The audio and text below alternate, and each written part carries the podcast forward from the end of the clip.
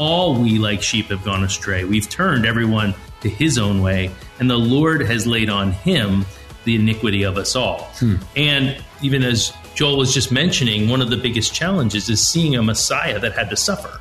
That doesn't seem to resonate with a lot of people. If there was one place that you would take someone from Israel, a Jewish person, in the Old Testament to show them the nature of the Messiah and reveal to them the true message of that scripture, where would it be? Hi, and welcome to Inside the Epicenter with Joel Rosenberg, a podcast of the Joshua Fund, a ministry dedicated to blessing Israel and her neighbors in the name of Jesus. I'm Carl Moeller, Executive Director of the Joshua Fund, and today we're going to answer that question with Joel and with an expert from the area, Jeff Quazzo. Thanks for joining us, guys. Joel, welcome. And Jeff, welcome. Oh, it's great to be with you, Carl, and, and with you, Jeff. Uh, uh, just by way of a little introduction to our audience, uh, Jeff is a pastor uh, in England. He is. Uh, uh, he's been to Bible college in the states. He's born and raised New Jersey, so that's why we, you know, my wife particularly, we like him because he's a he's Jersey strong. Um, he worked for the Joshua Fund actually a number of years ago, um, and was a great uh, blessing on our team. Then the Lord called uh, he and his wife off to do some other things. But as it happens, uh, the Lord wasn't done with him uh, in terms of uh, um, us getting to walk together and, and serve together. And so, uh, just in the last year or so, Jeff has come back on the team, um, encouraging pastors and, and ministry leaders, and and and he's just got a wealth of experience both here in Israel, but elsewhere around the world as well. So, Jeff, I just want to welcome you aboard. And uh, this is your first podcast with us. You've actually been with us now for a number of months, but I'm just uh, glad to, to for you two to be together in England. Though I wish I was with you, and uh, glad to have you on the podcast. Hey, thanks, Joel. You know, it's a pleasure for me to be here, and it's a blessing, obviously, to just be a part of really what the Lord's doing and what we're getting to be a part of um, when it comes to the work of the Joshua Fund. Yeah. Amen. Amen. Well, Jeff, let's start with that question. You know, you've worked in Israel. You've, you've been part of this as a, as a staff member of the Joshua Fund and as someone who really does interact with those that need to know this message of the Messiah. Where would you take them? I think you know it becomes pretty clear uh, pretty quickly um, when you go to a verse like or a chapter even like Isaiah 53. When we think about the verses that that we find in that chapter, I actually have had the experience personally of reading that chapter to a Jewish person. And at the end of it, they said to me, I didn't say anything. They said to me, knowing kind of having had a little bit of background, you know, around the world, they said, is that talking about Jesus? Because it sure sounds like it's talking about Jesus. and I thought, okay, you said it, not me. So exactly, very curious. Exactly. I mean, it, it must be something though that you have to deal with in Israel. You know, this passage is in the Old Testament. Mm. Uh, it's there what's the relationship between Jewish people and this chapter in Isaiah? Because it is so much about the Messiah, at least from our perspective. Mm. I mean, again, I think when when someone is going to go ahead and study the Old Testament when it comes to both the law and the prophets, you can't miss that one of their prophets, a, a, prophet for the nation of Israel, was speaking about a coming one that clearly, as, as I already have alluded to, sure seems to represent what we know of the story of Jesus when he would come to this earth. And so it's worth you know, bringing out the point when it talks about the fact that all we, like sheep, have mm. gone astray and talking about how there was iniquity laid on someone to pay mm. a price for someone else, mm. we got to start kind of asking ourselves the question who is this talking about? Similar to the eunuch there in the book of Acts when Philip was talking to him. And, and and that's exactly right. I mean, I think sometimes we have to find someone who can unpack this for him. Joel, w- what would you say when you when you come to a passage like this? If you were talking to a Jewish person, uh, how would you unpack Isaiah 53 for them? Carl, I would say that Isaiah 53 is the single most important messianic prophecy in, in all of the Jewish scriptures, all of the Hebrew scriptures. There, there's literally not a single prophecy more important. There are others that are important. Uh, a lot of them, obviously, we, we think of uh, Micah chapter 5, where it talks about the Messiah has to be born in Bethlehem. Not Bethlehem, Pennsylvania, not Bethlehem Steel, not, you know, Bethlehem, it has to be Bethlehem of Judea, Bethlehem Ephrata, the one that's just south of uh, Jerusalem, just five minutes from here, literally uh, very close to where I'm speaking to you, where we live here in Jerusalem now. That's important, right? Because there are many hundreds of thousands of um, Chabad Lubavitch Orthodox Jews in New York and here in Israel who think that the Messiah was a guy named Rabbi Menachem Schneerson, who was born in Brooklyn. And uh, my father was born in Brooklyn. And I got to tell you, the, the Messiah is not coming from Brooklyn. I love Katz's Deli, but it's never going to happen uh, because the Bible says it can't happen. It says exactly where he has to be. So I have often talked about messianic prophecy as like a phone number. And if you started dialing my American phone number, 703, just dialing those numbers, you've already eliminated the entire planet except for the state of Virginia. You've eliminated all of Virginia except for Northern Virginia just by dialing 703. Now, I'm not going to give you, uh, you guys know my number, but I mean, the rest of the people, I won't give that out right now, right? But the point is, as every digit that you dial up to the 10th, the computers are eliminating options. So when you get to the last number, it finds you, right? That's almost miraculous when you think of how crazy that is. With seven and a half billion people in the world, how are you going to find the one person? Well, you, that's that's what a phone number does. That's what messianic prophecy does. It eliminates options.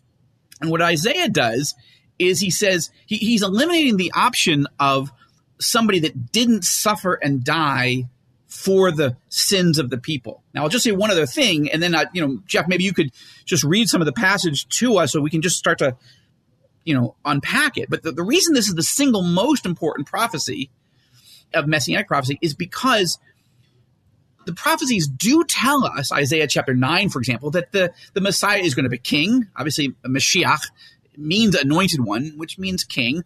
And it says that the, the government will be upon his shoulders. And Isaiah chapter 9, of course, talks about uh, he will be the Prince of Peace. So many Jews will say, well, okay, where's the king? Where's his rule where there's peace all over the world? I see wars and rumors of wars. Just look at Ukraine. Look at, you know, Syria, right? But those elements are part of who the Messiah must be. But the confusing part for every single Jew that I've ever met is what are you talking about that he has to suffer and die? Jesus suffered and died. So that means he cannot be the Messiah because he didn't set up a global reign and, and bring us peace. That's why Isaiah 53 is so important because if you if you understand that all the prophets knew that that passage was important and all the Jews of the time knew that that was important, but they didn't understand how these things fit together. Yeah, well, and I think you hit it on there. They're not exposed to that as part of the message. And I think that's that's something we want to talk about. But Jeff, maybe you can talk to us. You know, what are what are some of the verses that really jump out from what Joel just talked about in terms of the prophecy? Yeah, and let's let's maybe pick up in Isaiah 53 4, where it says, Surely he has borne our griefs and carried our sorrows, yet we esteemed him stricken, smitten by God, and afflicted. He was wounded for our transgressions. He was bruised for our iniquities. Mm-hmm. The chastisement for our peace was upon him, and by his stripes we are healed. All we like sheep have gone astray. We've turned everyone to his own way, and the Lord has laid on him the iniquity of us all. Hmm. And even as Joel was just mentioning, one of the biggest challenges is seeing a Messiah that had to suffer. That doesn't seem to resonate right. with a lot of people. And yet, the fact remains there's an issue of sin and a sin that is separating us from God. We've just come through a time of the Yom Kippur, and we understand that this is a time for the nation of Israel where they are you know, working as you know, Day of Atonement, hoping that God is going to accept them. There is a recognition that there's a need mm-hmm. to be forgiven of sin. Mm-hmm. And so when we understand that somebody has to pay the price for those sins, we need a Messiah who can forgive us of sin. And, and, the way that that has to happen is being that Lamb of God who can take away those sins. That's right. And historically, the rabbis struggled with this concept because they could see in Isaiah 53 and elsewhere this concept of a suffering servant Messiah, Isaiah 49, I believe, also, and elsewhere. But they couldn't reconcile it with the idea that the Messiah would come and be the conquering king and rule the planet and bring peace. So, so there, a, a theory developed that there would actually be two messiahs, that there'd be Messiah ben Joseph, Joseph, that would suffer and seem to die, but then sort of come back. Remember the story of Joseph in Genesis, uh, the young brother of the brothers who hate him because he has this dream that he is going to save everybody and they're all going to bow down to him. And they're like, heck no, right? You know, as many older brothers are, you know, are want to say to their little brothers, even, you know, Joseph's father thought this is crazy talk. And so what happened? The brothers were going to kill him, Joseph, but then they thought, well, let's not kill him. Let's just sell him into slavery, but he'll effectively be dead and gone from us.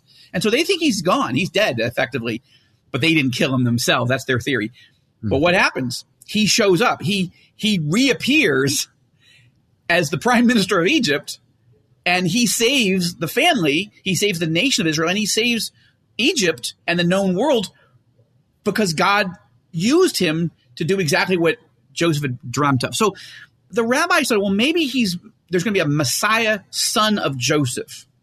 It's interesting, by the way. We'll just note that Jesus was the son of Joseph. Literally, his, his earthly father was named Joseph. But even if you set that aside, some rabbis, not all, did think, okay, that's possible. But that'd be the first Messiah that comes. He'll be punished for our sins in some way. We don't quite understand that.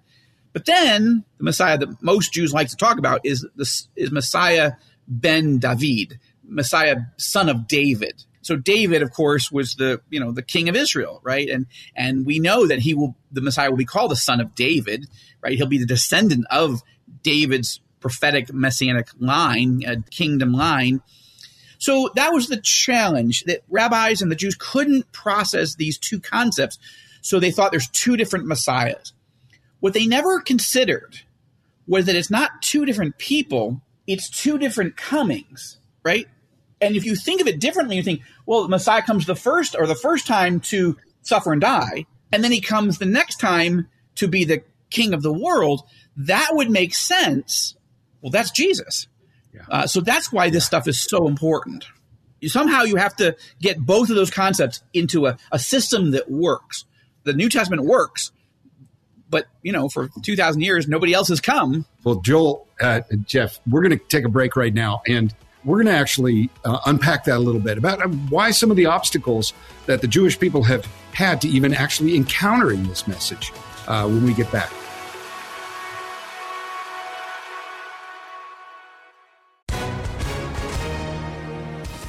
Hi, everyone. If you've been injured in an accident that was not your fault, listen up. We have legal professionals standing by to answer your questions for free. Call now and find out if you have a case and how much it's potentially worth. Call 800 497 4410. I'm here with spokesman John Wolf. So, John, tell everyone listening who should call right now. Well, Maria, first off, thank you for having me here. It's always nice to answer the listeners' questions. Now, as far as who should call in, Anyone who's been injured in an accident and think you deserve compensation, give us a call right now. 800 497 4410. You'll find out if you have a case and how much it's potentially worth. Thanks, John. You heard it, folks. Take advantage of this opportunity and call now. 800 497 4410. Advertisement sponsored by Legal Help Center may not be available in all states. Our verse for the day today is found in Isaiah 53, verse 6. All we, like sheep, have gone astray. We have turned every one to his own way, and the Lord has laid on him the iniquity of us all. Today's prayer requests are for number one, Jewish people to encounter and understand through the message of Isaiah 53, the reality of their Messiah, and that they would understand and accept the work that the Messiah has done for them, Jesus has done for them to take on their sins. And second, to pray that those in the body of Christ in Israel would be faithful in bringing this powerful avenue of messianic prophecy uh, to those Jewish people that they know. So there would be great conversations taking place throughout the land.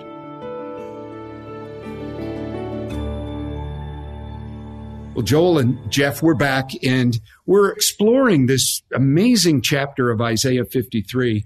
And again, for those of us that have known and, and studied this chapter and read it as, as believers in Jesus and Yeshua, it seems so obvious. But there are some uh, real barriers in uh, today's Jewish uh, society to actually even reading this scripture. Maybe some of you could tell some stories about how that obstacle is in place and, and how some people are trying to get around it.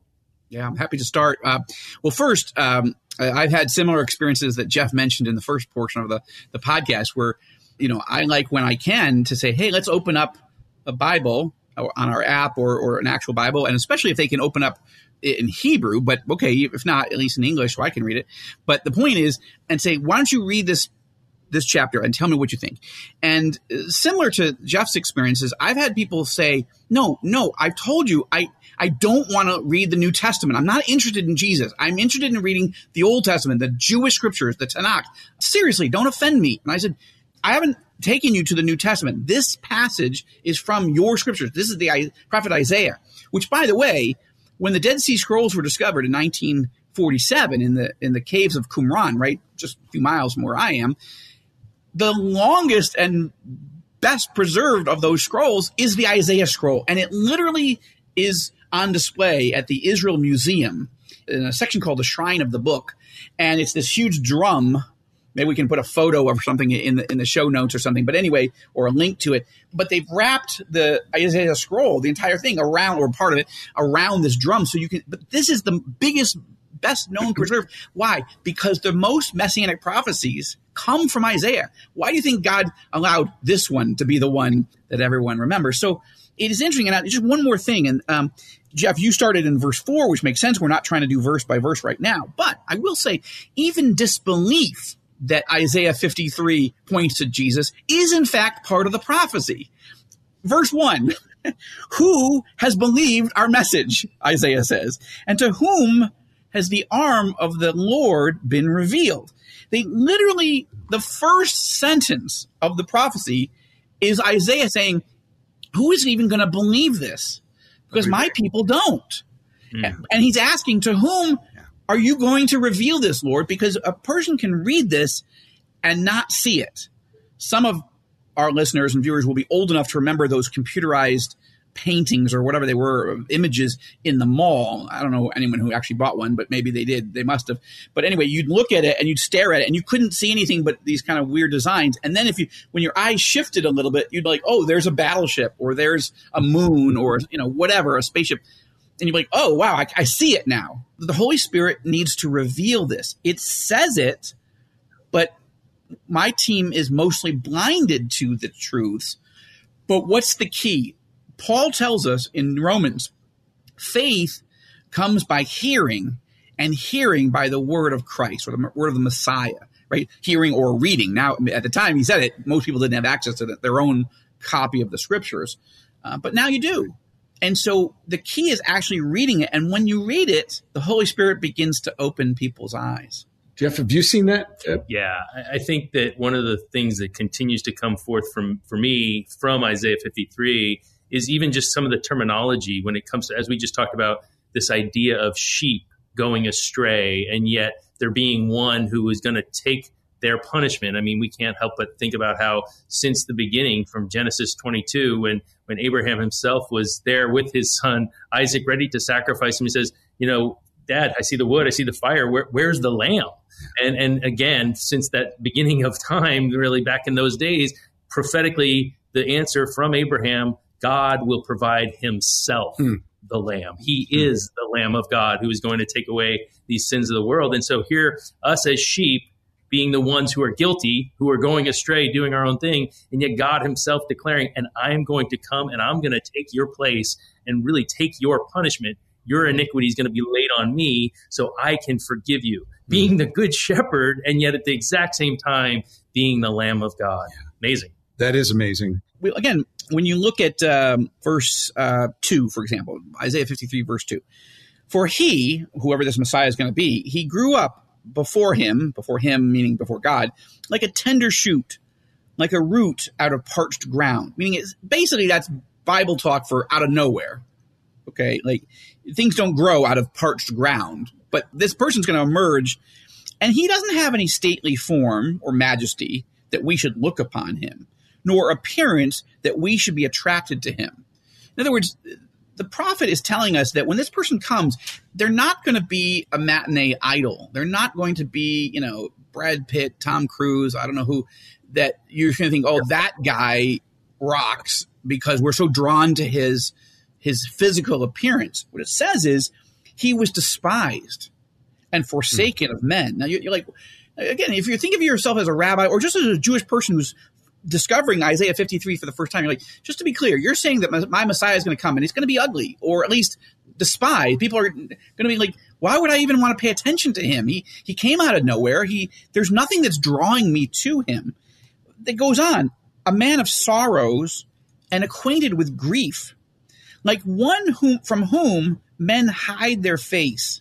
Yeah. He was despised, and we didn't esteem him. We didn't think of him as important or worth our time. But then it picks right up with what Jeff read in verse four. But he, surely he, our griefs, he himself bore our sorrows he carried, right? And that God has struck him and destroyed him, killed him for us. Like, again, that this is why when you ask a Jewish person to read it or you read it to them, again, I prefer and I encourage people to ask people to read it. You know, ask them to pull it up on their phone or you pull it up in your phone and pull out a Bible. Uh, but find if they have a preferred translation, like from the Jewish English Bible which doesn't have the New Testament, that's the best one. Okay. But let them read it. Mm. So you're not force feeding it. But if they won't, okay, you can read it to them. It's fine.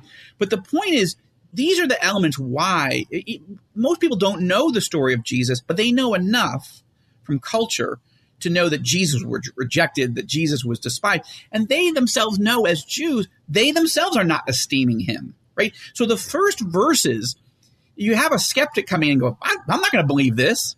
Exactly. like, oh, the prophecy is telling us that Jews aren't going to believe this at first, and that you're not going to think of him as high, and you're not going to think of him as God. You're going to think of him as like not worthy of your time. That's part of the prophecy.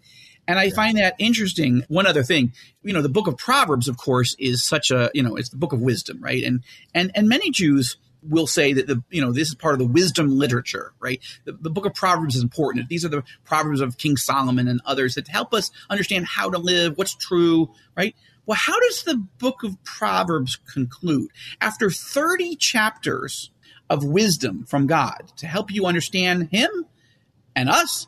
And how to live and how not to be wicked, but how to be righteous.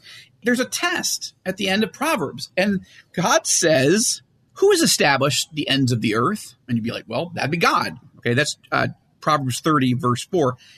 And then he says, what's his name? And what's his son's name? Surely you know. That's the pop quiz at the end of the book of Proverbs. Like I get 30 chapters of wisdom, and now you're asking me the name of the son of God? Interesting.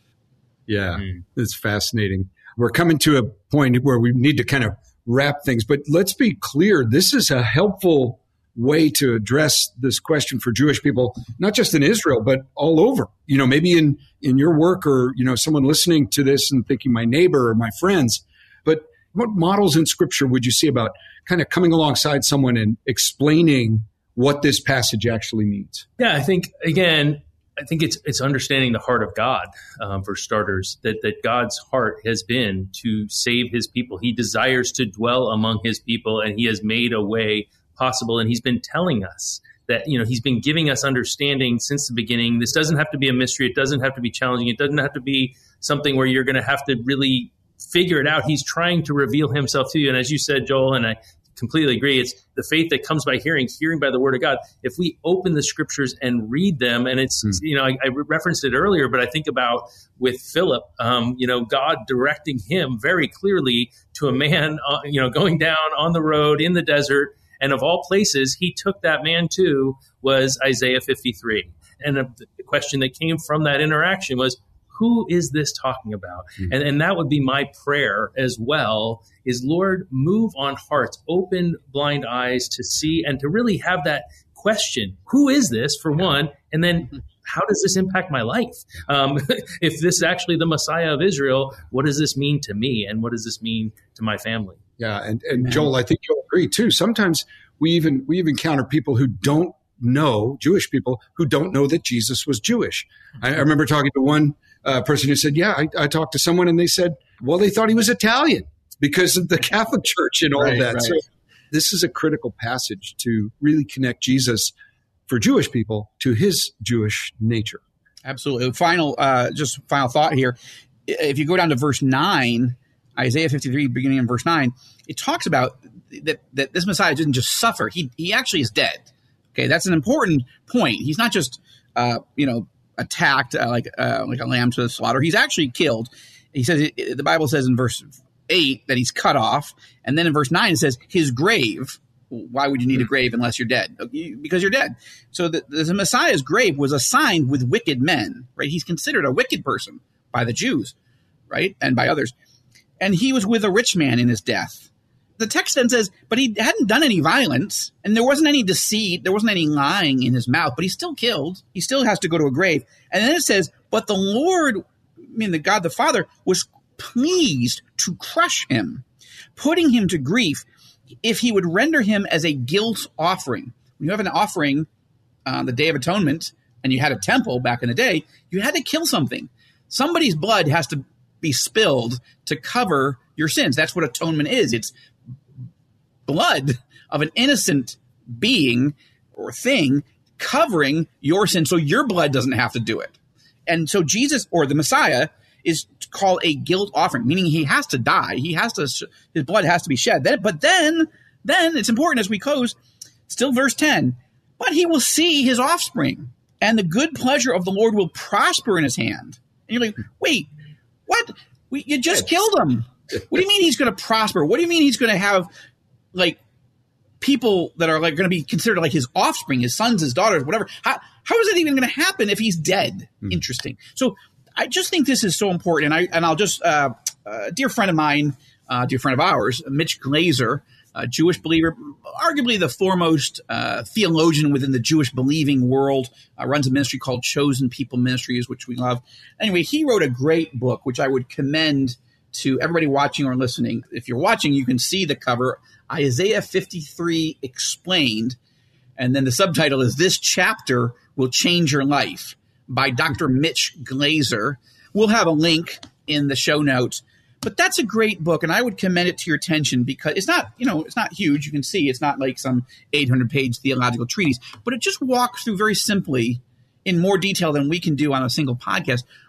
Why is this chapter important? What does it mean? And it includes the common objections from Jewish people. No, no, no, you're misinterpreting that that chapter. It means X, Y, or Z and and uh, and Mitch Glaser does a great job, just very simply and clearly walking it through, including taking Isaiah 53 and then looking at what are the New Testament passages in the Gospels that show us that Jesus, in fact, has fulfilled these specific prophecies. Mm, yeah.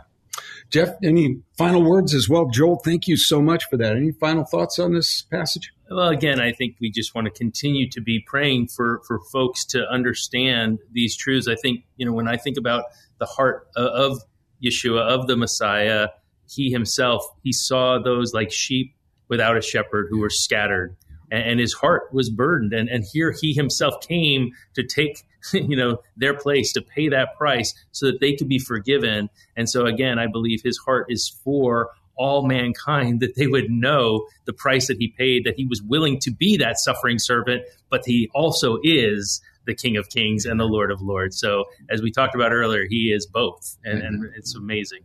Amen. Well, it's been a profound joy to talk to both of you guys about this. I know that your heart to see Jewish people uh, meet their Messiah and understand who he really is through this passage is so evident, and and in uh, in so many ways, it really represents the heart and soul of, of what we're about at the Joshua Fund because we really do care for the souls and the hearts of Jewish people as they uh, live in in the land of Israel and as they uh, are across the globe as well, needing to know and meet their Messiah, Jesus Christ. So, if you'd like to learn more about the Joshua Fund, uh, visit our website at joshuafund.com.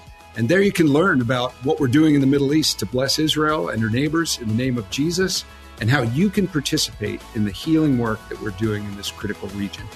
And as always, as Joel said, check out our show notes for anything you heard on the podcast that you'd like more information on. For Joel Rosenberg and Jeff Quazzo, I'm Carl Moeller. Thanks for listening to this episode of Inside the Epicenter with Joel Rosenberg.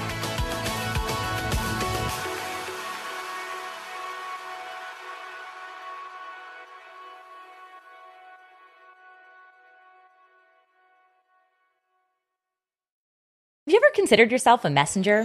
Whether it's mics like this, bookshelves around the world, stages to take, or art to make, or perhaps businesses to build, it's time we start testifying truth unashamedly, creatively, and in love.